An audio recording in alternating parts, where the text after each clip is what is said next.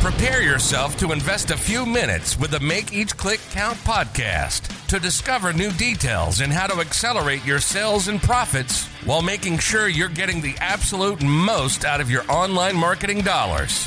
Hosted by Andy Spiegel, who's been running paid click campaigns for his clients for twenty plus years. Join us and discover what's working today and start making each click count. Without further ado, here's the acclaimed author of the Make Each Click Count book series, the founder of True Online Presence, the founder of Make Each Click Count University, and the host with the most, Andy Spiegel. Welcome to the Make Each Click Count podcast. This is your host, Andy Spiegel. We are happy to welcome this week's guest to discuss today's topic, which is important legal ins and outs of operating and exiting an online business. This week's guest is the founding partner at Rafelson Law Firm, the number one go-to firm for online businesses facing legal challenges and digital sellers looking for the best deal when exiting their business. In addition, he is the founder of Online Merchants Guild, O M G, a trade association that enables thousands of online sellers to voice their concerns on various legal issues affecting them, where he volunteers in a position as executive director.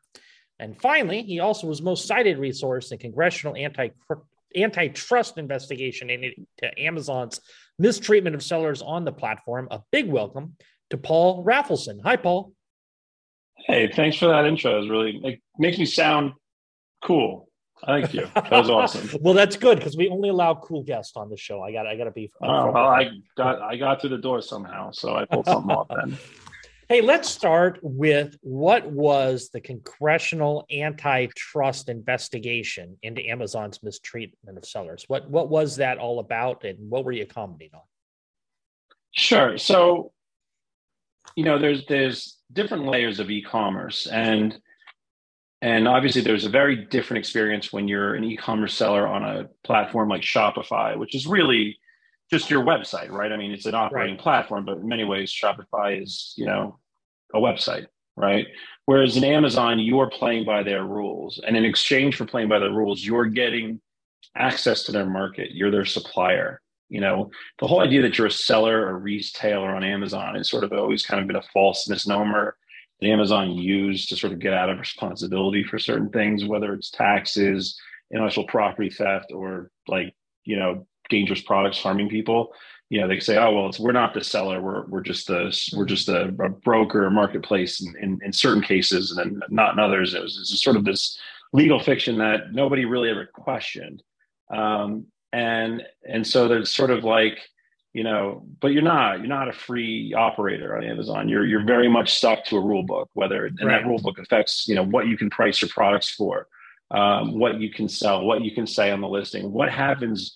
You know, it used to be a rite of passage on Amazon that you would sell, you know, if you sell anything expensive that you're going to get, you know, you sell, sell a four hundred dollars La Crochette, uh, you know, Dutch oven, and you get one return that's completely been used for twenty years. And obviously, and, and whose side is Amazon going to take? Always the seller side. I mean, the buyer side, right? The customer right. side, Amazon's customer. And so it's just that whole hodgepodge of nonsense.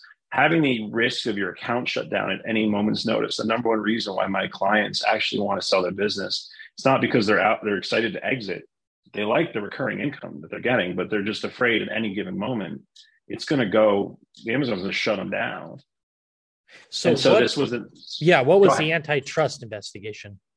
So the, that's the mistreatment. So thanks for putting me back on track.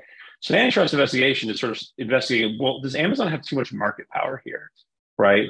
Like, why is it that all these companies are so reliant on Amazon and who is Amazon? And it's the government's really, it's their first look into Amazon um, and the way it's set up to see whether Amazon has too much market power. And by explaining to the government that, yes, they do have too much market power and they use it in a way which is really, you know, tragic for sellers. Like it's a very, it's a very unpredictable platform for people, very one-sided and unfair.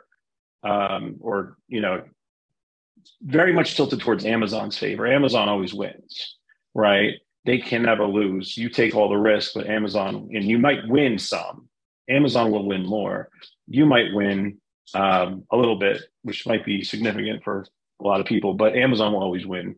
Uh, you take on the risk of losing, and, and sort of that kind of investigation in light of the fact that they are, um, you know, basically a monopoly, right? They have, do they have like monopoly power? Because they really are the only game in town. You know, if you look at e-commerce in a certain way, like you could argue they really are the only game in town. I mean, every single house in America is, it's effectively a prime household. And I would argue with anyone who says otherwise, because, you know, statistically, it's like there's something like one hundred, close to one hundred and some million households in America. So how many Americans are there? And we're talking households, right? So it's mm-hmm. it's it's a lot of people. And if they're not an Amazon household, it's it's probably because it's the kid at college, right, who's using their parents' Prime membership. I mean, we are a nation addicted to Prime, and it's what we've learned, right? And we saw this through the development of Amazon and e-commerce, that when Prime came about, um, it was a game changer for our clients. When when when our members could enter into Prime as sellers, when you could resell as part of Prime through the Fulfillment by Amazon program, that's when that's when people would go from Amazon as a part-time hustle to holy holy buckets. This is a full-time thing. I can make a lot of money doing this. This is real. When so I sold on Amazon play, twenty uh, years ago, there wasn't. Yeah, I mean, to play right. to play devil's advocate for a minute. I mean, Amazon built all this. And yes. they're trying to protect their reputation of sellers. Why should sellers be provided any protections? Hmm. No, it's a good good question.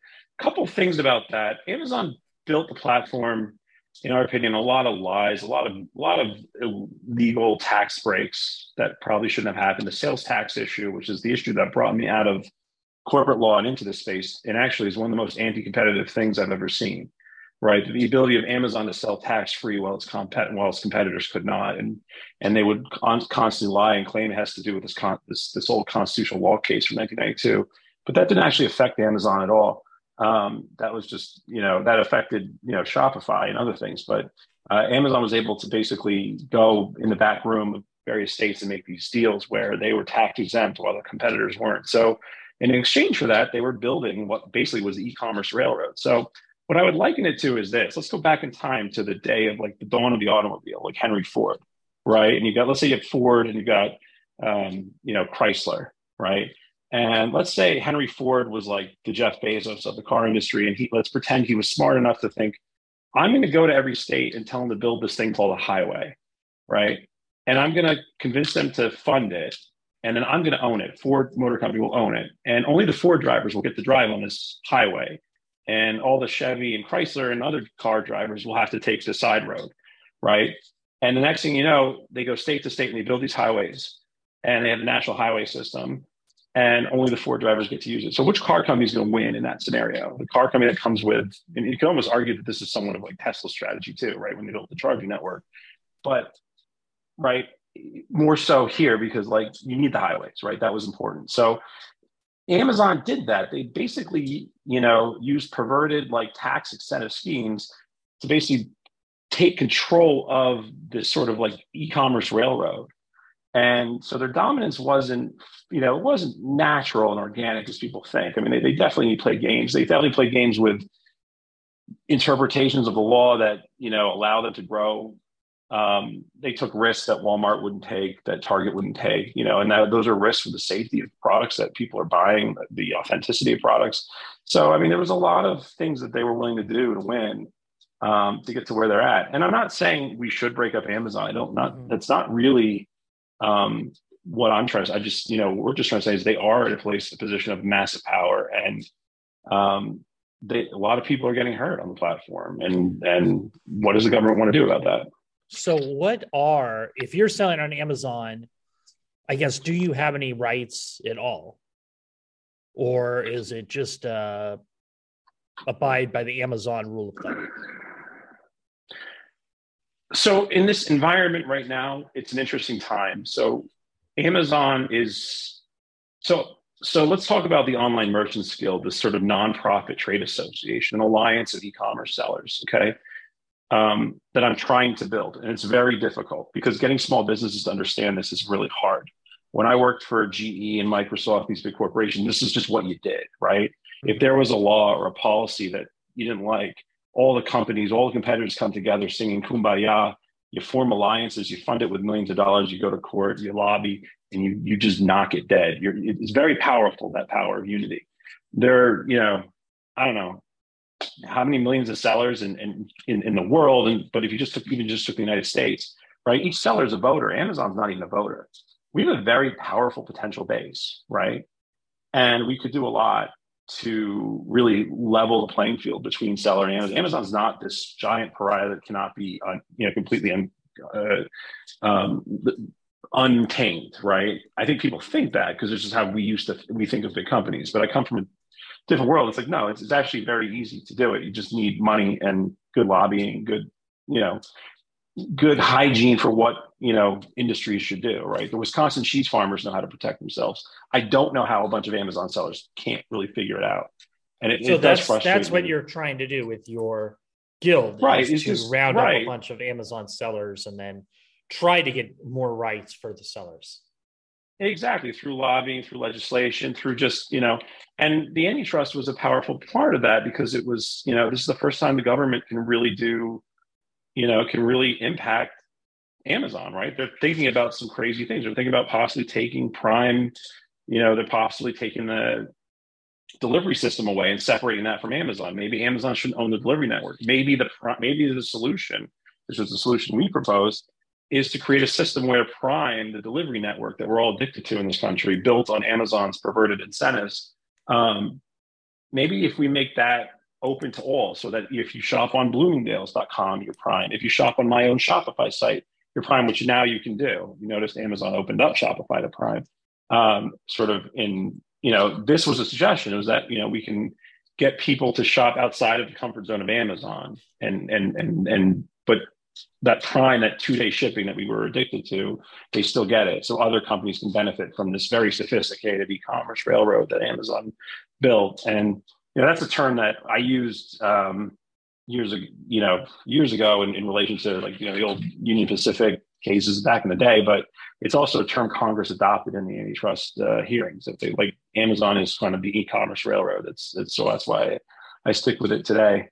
Um, so, but that, yeah, I mean, that, that's the point. It's, it's the idea that we're very powerful. Like we have the, you know, e-commerce sellers have the potential to be one of the most powerful lobbying forces in the world. I mean, just think about, just based on the numbers. Right? Just based on the numbers. I mean, think about the A A R P, right? The American Association of Retired People, right?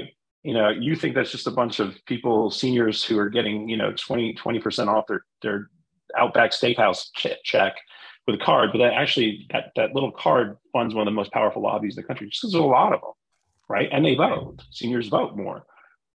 Now, as Amazon sellers, I mean, we could, you know, not just Amazon, all of e-commerce, we have that potential. And that's what we're trying to do with the Guild. As a nonprofit. Yeah, no, that's a great idea. Um, you know, I wanted to circle back. You had mentioned another hot button issue is the e-commerce sales tax, where most of my private clients are, you know, I have some Amazon, but but a lot of them have their own Shopify stores. Mm-hmm. And it's always, where do you need to pay tax? Where do you not? I guess, how does that work with the Amazon spectrum? Are they paying tax everywhere now? Mm-hmm. And what do you have to worry about if you are just purely an Amazon seller? You're not selling anywhere else. Does Amazon okay. collect all that for you? Yeah. So I believe, with the exception of maybe Kansas, I don't belong to Kansas, but I mean, for the most, I, I rarely know an Amazon seller who's concerned about Kansas at this point. And I, um, I mean, legally, we believe Amazon always had an obligation to collect that for you because we believed under the Internet Tax Freedom Act, which was from the nineties, Amazon was a retailer, right? And you.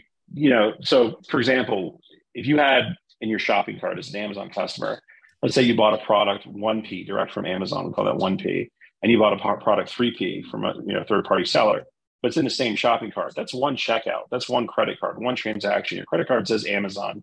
You often don't know who you're even buying from, right? Unless the brand owner happens to also be the seller, right? Um, which a lot of times is not, considering that there's a lot of retail arbitrage, is what I used to do when I was a kid back in the day. Um, on Amazon, um, you don't really know. So, I mean, Amazon was always the store, right? And they actually openly call themselves the store now because for antitrust purposes, that's what they want. Um, but under the Internet Tax Freedom Act, you know, the rule is you have to treat e-commerce the same as, you have to treat online commerce as the same as offline commerce. It has to be parity. So if, if the if rule you have offline, if you have a location in that state, it doesn't matter. It's just, it's just the, the state government has to, as a matter of policy.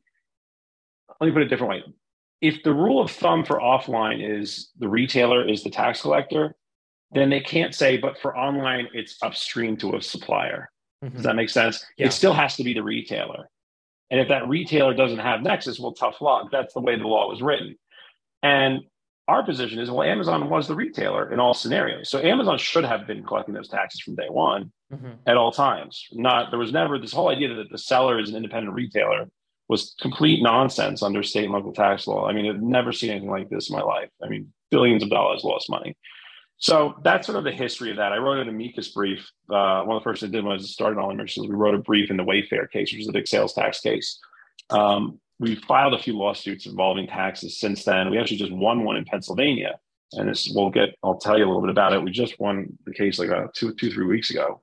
Uh, it was a big constitutional law, law win that basically said that Amazon fulfillment by Amazon, your your inventory, you know how it works with F B A. I don't know how well your audience is, uh, you know, the broadness of your audience in terms of how well they know the distinctions of Amazon versus Shopify, but with Amazon. Yeah, no, they're they're mostly they're mostly e-commerce sellers. Okay. So they know that if you put your inventory in Amazon, it's not one state. You may ship it to New York, but it's going to end up in a whole bunch of states. Right. And the old thought process was, well, that means you have a physical tax obligate, your physical presence in every state your inventory lands in, even if it's just for a short minute, and therefore you have a tax obligation. Well, the Pennsylvania Commonwealth Court looked at the case and they said, under the U S Constitution, not Pennsylvania, the United States Constitution, that's not enough presence. The fact that Amazon directs your inventory to other states does not put you in that state. That would be insanity, which is what, you know, I'm also a tax professor. I taught a Commonwealth class on taxes in New York. So it's just kind of like a little bit of a uh, topic that I'm very passionate about. Um, the right answer. So what if that's true, and obviously there's still more to be done. We've got more cases and, and, and more states need to, we need to win this matter on, but it's the first court to actually rule on the issue. Um, it means that really an Amazon seller's nexus is not d- d- defined by their F B A presence, let's call it, right? Their presence in the Amazon warehouses. It's, it's not, but that was, that's the general rule. And that's a scary concept because if you have nexus in every state where Amazon has a warehouse, there's a sales tax collection obligation, right? However, as we talked about earlier, Amazon's collecting the taxes now thanks to what are known as marketplace facilitator laws that were, in my opinion, somewhat unnecessary as applied to Amazon. But okay, you know, let me let me um, let me stop you right there. I got a question. So, if mm-hmm. that established nexus in every state that Amazon has a warehouse. I, I have a lot of private clients who sell both on Amazon and a Shopify or a big com- or their own mm-hmm. store. Would yeah. that make you have nexus and have to charge tax on all of those states through your own store? So this is my federal challenge that is currently happening in California. Um, this is exactly the question we're trying to get the answers to. Some states say yes, some states say no. So for example, the rule of California is you have to have a half a million dollars of sales. And this is what's tripping people up. Nexus is a half a million dollars of sales, right? No transactions, just half a million dollars of sales to California triggers California Nexus, which is, seems like a very generous threshold, right? Hard to make a constitutional law case against somebody who's doing half a million in a state to say that they shouldn't have some obligation to do something there, right? Seems reasonable. The problem is if you, their position is if you do one of twenty different things, that is an economic threshold, economic nexus threshold. The physical presence threshold of yesteryear, the old Quill threshold before the Wayfair case, still in their mind still applies. States believe that that threshold still applies. So it's not economic nexus or physical, like, like it's, it's physical presence or economic nexus. It's not. In other words, if you have any physical connection to the state whatsoever, mm-hmm. it all goes out the window. The idea of these thresholds, they're not good protective measures because the states are saying, well, you have physical presence. You're, you had a widget land in a warehouse for five minutes. You have nexus. So you're you're not protected by our five hundred thousand dollars threshold. And we think that's unconstitutional. So we're actually challenging that right now in federal court as well. It's part of what we're challenging. And the Pennsylvania court really helped because they said, obviously, it's not enough to just say that so your your inventory is in Amazon's warehouse. But as a Shopify seller, and you put it in your own warehouse, I mean, it's a different story, right? And it's important because you can be a Shopify seller and an Amazon seller at the same time, as most of, of our clients yeah. and members are. Yeah. And if you don't understand your thresholds, that's why when I coach my Shopify clients on what the appropriate answer is for when to collect tax, it's it's a financial risks and rewards decision. It's a risk mitigation, not rewards. There's no reward collecting tax, right? But it's a risk mitigation question. It's like, okay, if you're doing fifty thousand dollars of sales and the average tax rate is seven, seven percent, let's just do some quick math. That means if you, and you didn't collect tax, that means you could be out on average, give or take. This is all ballparking, right? This is not illegal advice. You could be out, I don't know, uh, what was that, three thousand five hundred bucks if you didn't collect. But that's three thousand five hundred bucks if all the states went after you, and then you have to tack on some interest and penalties. But are all the states going to go after you? And you start to break it down, and you just do like a risk analysis. And it's like, okay, well, do you want to spend, you know, thousands of dollars with like tax Avalara, whatever, jars, you know, to get compliant with Mississippi so that you can pay them twenty dollars every year? Mm-hmm. You know, um, I had a friend who's, you know, he was just selling a, in Washington State has this B and O tax, which is like a sales tax, but it's it's it's on the it's on you, not the customer, so you have to pay it. But the rate's really low. It's like not even a percent. Like it's like I think it was like two tenths of it's it's a because it's it's on gross, not net, so it's a very low tax rate.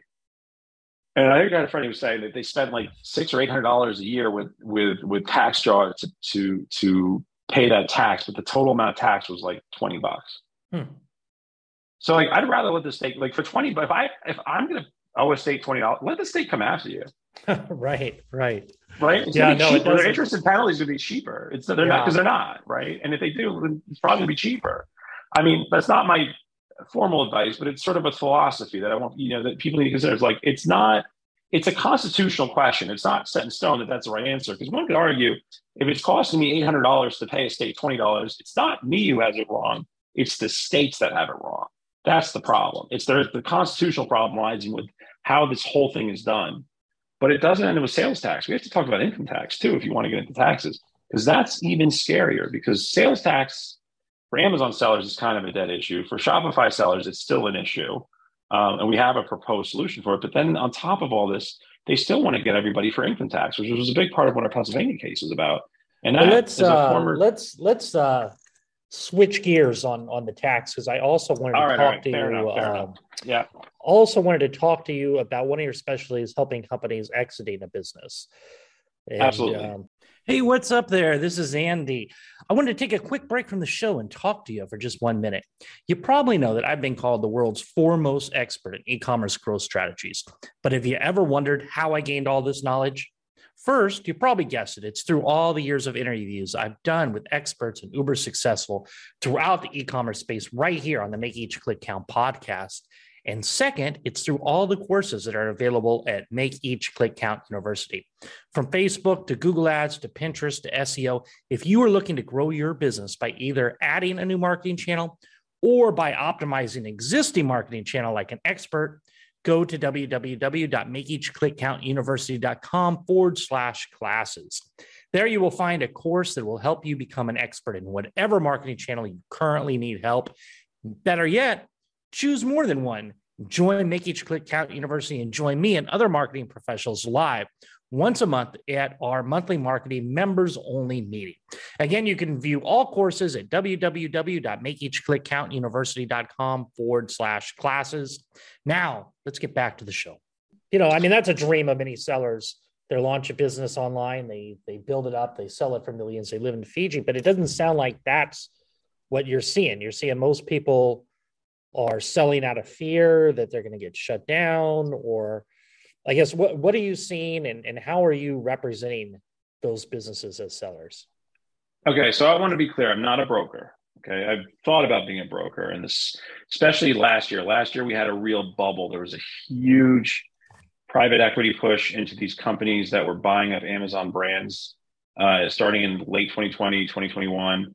Uh, we did two hundred million dollars in Amazon exit deals for our clients, right? So Amazon, I mean, these are predominantly Amazon sellers. They also had Shopify sites, right? Um, mm-hmm. But most of these clients were predominant Amazon.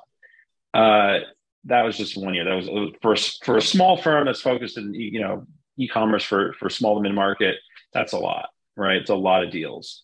Uh, so we've seen seen a ton. uh, I don't want to underplay. So, so you make a good point. Go live in Fiji. Were my clients living in Fiji? Yes. But was their number, was that their motivation to sell? I, it wasn't, because yes, they were getting millions of dollars and, and, and they had that experience. But at the same time, they're like, I do make a lot of money. Mm-hmm. Like, I do make eight hundred thousand dollars a year, right? Or I make a million dollars a year, I make two million dollars a year. That's pretty cool. And now they're going to give me like, you know, I don't know, depending on how much money they make, right? Anywhere from, you know, if you make eight hundred thousand dollars, you know, back last year at the height of the multiples, you might've gotten close to four million at closing cash, if you were lucky. Mm-hmm. Um, if you're doing above a million or two million, you might get close to ten million, right? But then like, what do I do for the rest of my life? I don't want to do it. But their reasoning was, it was money, it was chips off the table. That's the motivation. So I don't want to, I don't want to, you know, I don't, nobody needs to, you know, bring out the violins for these people. They did great, you know? Um, and we can talk about how, you know, these whole things work with so earnouts. Why, uh, why do they want to take chips off the table? Because at any given moment, they were too Amazon reliant. These were companies that, the only companies that were part of the bubble last year were the, so in other words, these, we call them aggregators, right? So we're talking about Thrasio, we're talking about um, Razor, we're talking about Perch, we're ta- these are companies that aggregate Amazon brands and think that they can sort of take advantage of economies of scale, mm-hmm. right? By owning multiple Amazon brands at once. And, you know, there's a lot of different strategies for why they want to do that. Um, and they were very heavily funded. It was a thing. It was a bit of a bubble last year. And I say bubble because this year it's not nearly as active. It's kind of a sadder story, but, um, they were offering this, this, this, you know, amount of money. They were not looking for companies that were like, if you were less than sixty-five percent Amazon, they were kind of not interested because they didn't really know how to run Shopify, right? They're not like open source. Open source seems like it's sort of the opposite. Right, open source, sort of this newer aggregator that's on the, coming in on the other side, where they're trying to aggregate the Shopify stores, right? These aggregators just wanted Amazon. They thought they could just, they thought they could just manip, really manipulate Amazon. Maybe not. I shouldn't use that word. They can gain, you know, they thought they had it figured out, right? Maybe just pump up P P C, pay per click advertising, and that's all you got to do. I mean, I literally heard that there are some aggregators that that they, that was a strategy. They got, you know, tens of millions of funding, and really at the end of the day, the theory was just dump a bunch of money into pay-per-click advertising and we'll win. And you know, sometimes it worked, sometimes it didn't. Um, but so they were coming in and, you know, our clients were just basically saying, yeah, I mean, I'm going to take this offer because at any given moment, Amazon can take my, my product out of the market. So it sounds like they were just cashing in on that bubble, really. They were cashing in the bubble, but for the reason of like, because they didn't know if they were going to be shut, shut down. Right. If they knew that Amazon wasn't a risk, and that they didn't live in fear of like that, like how are you going to say no to four or five, you know, three, four or five years of, you know, because that's how you measure value in these deals. You, you pay people a multiple of your earnings. So if you make half a million and your multiple is four X, that's a two million dollars deal, right?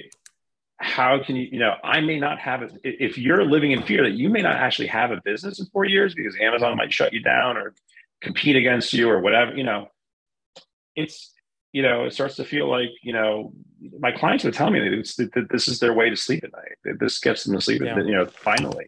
So, so let's again, um, take the violin out, but yeah. you know. So let's pull out in the future. What if, what do you see happening in twelve to eighteen months when it comes to e-commerce and spe- specifically when it comes to selling on Amazon? Do you see sellers getting shut down where that could happen? Do you see it continuing to grow? I mean, where, you know, you're in the weeds with this. Where where are you seeing things going? Well, we're seeing, well, so the antitrust stuff is working. Like, I think Amazon's getting the message the government's interested in this. They didn't pass, the government didn't pass their antitrust legislation, which I thought was weak anyway. So I'm not surprised. I'm not, I didn't think it was effective, honestly. I, I was very vocal. We were very vocal that the antitrust legislation that the government was passing was just, was going to open up the whole situation to ten years of litigation. Nobody was going to win, right? Well, they weren't even going after the right elements. So I, I but I think at the same time, Amazon recognizes that the government seriously consider looking at this, and they're under they're under the microscope. So they're and having worked at Microsoft, like, I can tell you what it's like when you're working for a company under the microscope. You know, a lot of that competitive fire that, you know, you say we're going to crush, you, you're like literally coached out of the set. You can't even send emails with the word "crush" in it, right? Like, they don't want you to do that. So I can only imagine the environment going on in Amazon right now, where they're a little bit being a little bit cautious about what they say, how they present things, what their strategy is. Like, you know, they're not out to they're not out to crush Shopify. I don't believe that that's the case. Um, so I, I think, but at the same time, we're seeing a lot of positive. Amazon introduced this new account score that's supposed to help prevent unnecessary suspensions. Um, so we're seeing a lot of positive coming out. And so I'm hopeful because I hate the business. I mean, like the worst, I love my clients. I love helping them grow. My least favorite thing to have to deal with is Amazon suspension. So we deal with it all the time. We have a great team that handles it. We we do it the cheapest, I think, possible uh, because we do it on a subscription model. Uh, but it's because I hate the industry. I, I think it's it's an awful thing. So the more Amazon invests in making it less likely, and they and they did recently announce that their uh, um, uh, Amazon Innovations Conference last uh, two weeks ago, they announced a whole bunch of you know new scores and new technology, new tools that are supposed to help you prevent suspensions. I think that's great. That's a win for sellers. That's what we want. We want to see that. We want to see Amazon be proactive um, in in taking this stuff seriously. Um, and that that's honestly that's the first step. I still think we need as sellers to unite. And I'm not a uniter. I'm not. I'm very good at like running the lot. Like I used to do this as a job in other scenarios. I'm not the influencer rallying type, but I think somebody who is needs to come in and join and be a part of this program and really help us get to a level where we can really just have our voice heard and really be one of the most powerful forces in um, in government and and just have our people controlling the dialogue twenty-four seven in Congress. I mean, we should be, you know, Amazon went through a whole antitrust. All these organizations popped up with all these agendas, and they were all well-funded, you know, whether it was workers' rights, you know, whether it was um, unions disguised as some, you know, other thing, you know, it was, it was always something.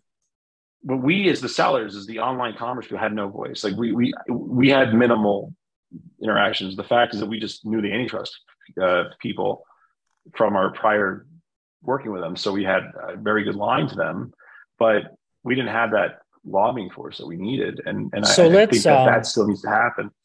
So let's talk about the Online Merchants Guild. If business owners listening mm-hmm. and, and wants to join, they can join it. They can learn more about it. I mean, what's, um, what yeah. should somebody do if they're interested?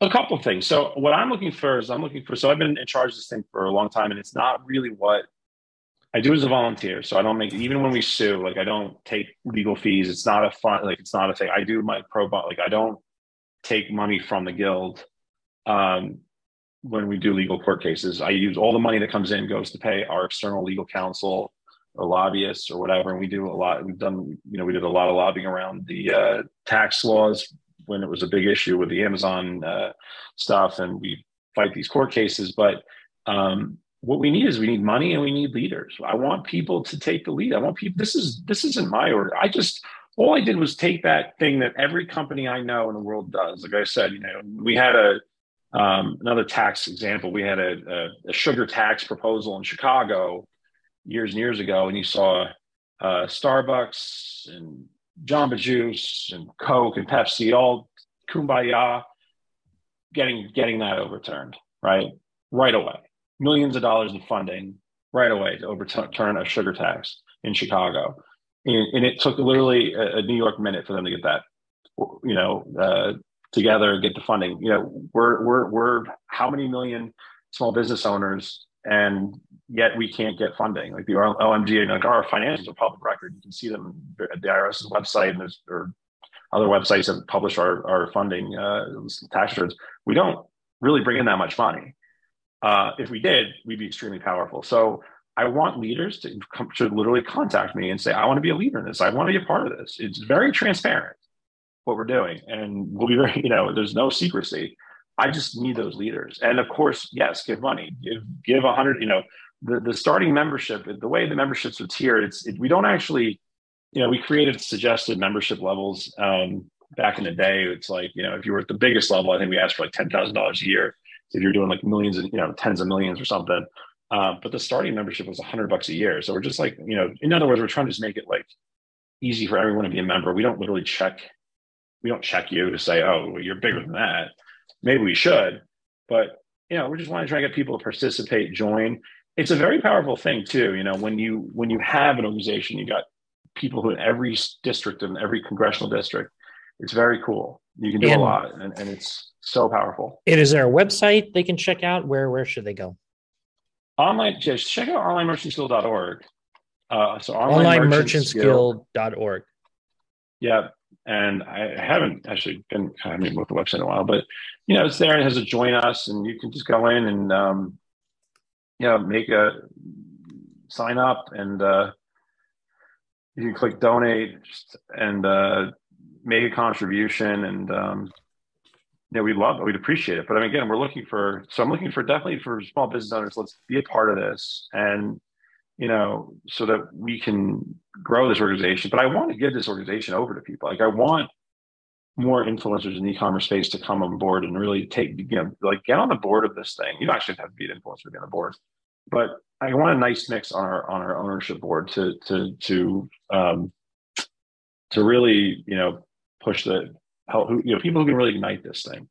Um, when I was brought in here, I was brought in again with sort of the understanding that I would not be the igniter. I would just be the doer, which is what I like to do. I'm a lawyer by trade. I like to do what I do. Um, but we just haven't had anyone ignite. Um, we thought we, you know, people who wanted to, then they just kind of didn't want to, and it was mm-hmm. kind of sad. It was like, you know, it, we had a lot of momentum, and it kind of people kind of fizzled out. Like, I mean, I don't mean to be crass, but like there are people who are like, you know. We'll tell you, we'll ask people to spend five thousand dollars on a course, but they had uncomfortable asking people to spend one hundred dollars on a nonprofit trying to save the industry. And I'm like, what is going on? And, you know, and you go to big shows and like, can we get a booth? And they're like, you have to spend ten thousand dollars on a booth. I'm like, but I'm trying to save your industry. You know, I'm talking to the trade show. I'm like, I'm trying, we're trying to save your industry. We're trying to meet, keep your numbers high, because if, if, if Shopify sellers have to, if you, if let's go back to tax. If you have to, to, to account for six figures in tax consulting, tax compliance costs, so we're not actually talking about taxes, but just how much it would cost you to comply with all the tax laws in, in, in the United States, whether it's income tax, sales tax, property tax, franchise tax, like you're you're out of business before you start business, right? You're going to realize pretty soon, like you're going to need some money in your back pocket just to cover all the accounting fee costs. It's expensive.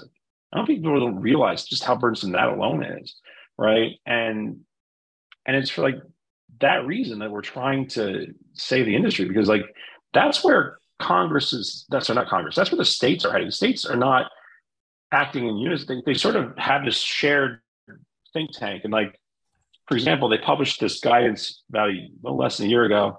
And they say like a chat bot is, if you have a chat bot that answers customer questions on your website, so not a human being, but a chat bot, like that's considered nexus now. Mm, wow.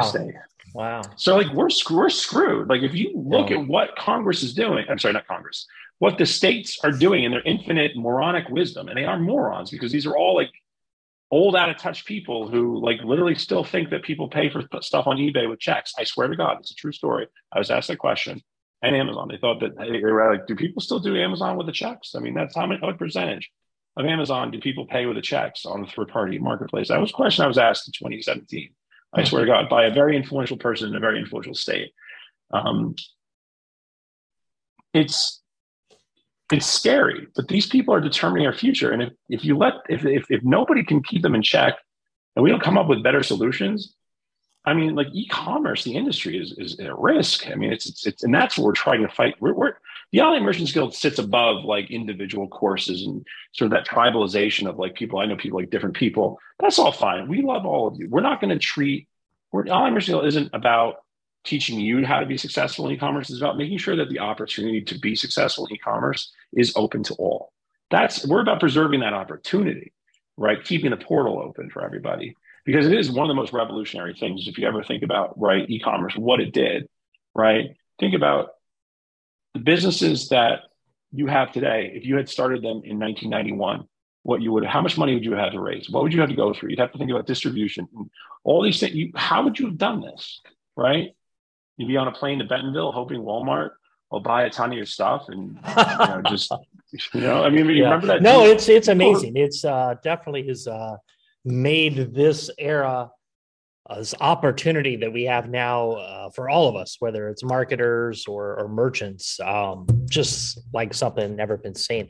Well, this has been a, a really fascinating interview, and I've, I've loved hearing about um, the uh, guild that you represented. Um, we are about ready to have to wrap it up. Is there any final last words you would like to add before we close it down today? Yeah, I, I just want to say um, thank you, first of all, for the opportunity to be here. Um, I, I love, uh, you know, please feel free to reach out to us. We have one of the coolest things we offer through through our law firm and through a network of others, this thing called seller basics dot com. I would invite you to check it out. It's a subscription pl- program, and, and it's ninety-nine dollars a month, and you can talk to lawyers. You can talk to me. You can talk to our associates, our network of lawyers.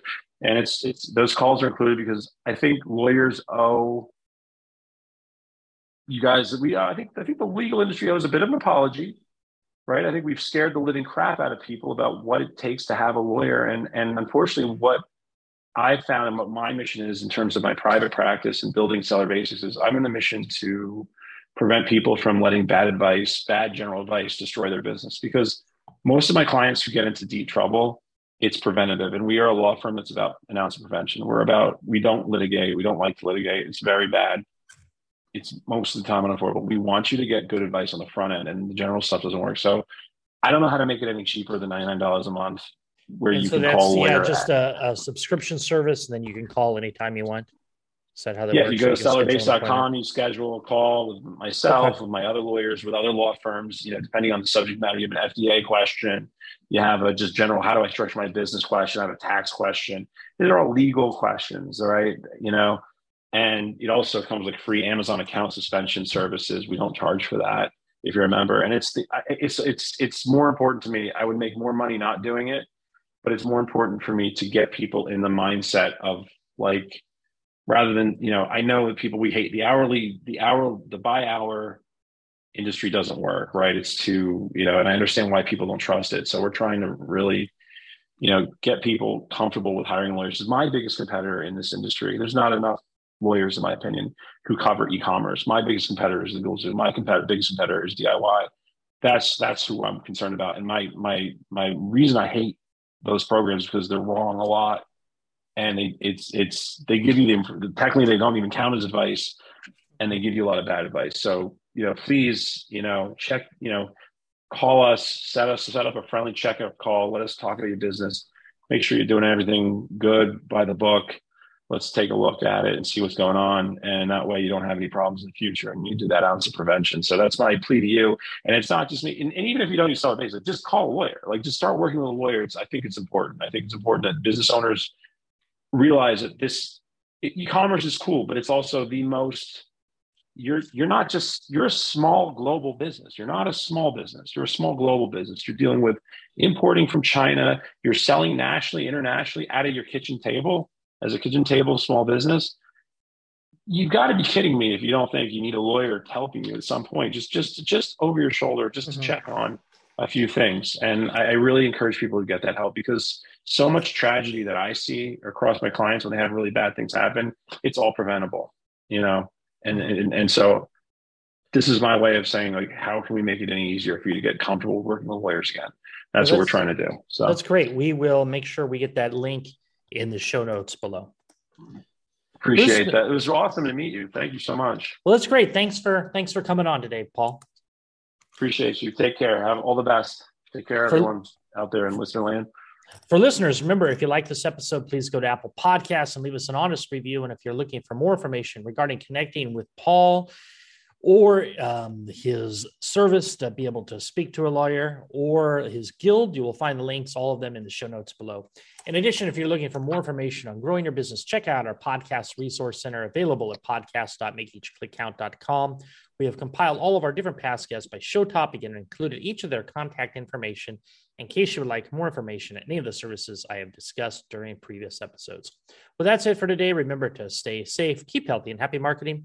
And I will talk to you in the next episode. This has been the Make Each Click Count podcast. Remember, those that want to make more sales and profits online, listen to this podcast. The ones that want to discover how to do it faster, invest in themselves and their business through Make Each Click Count University. Join our private Make Each Click Count Facebook group or send us an email to info at makeeachclickcount.com. We want to know who you are and any questions that you may have regarding online marketing.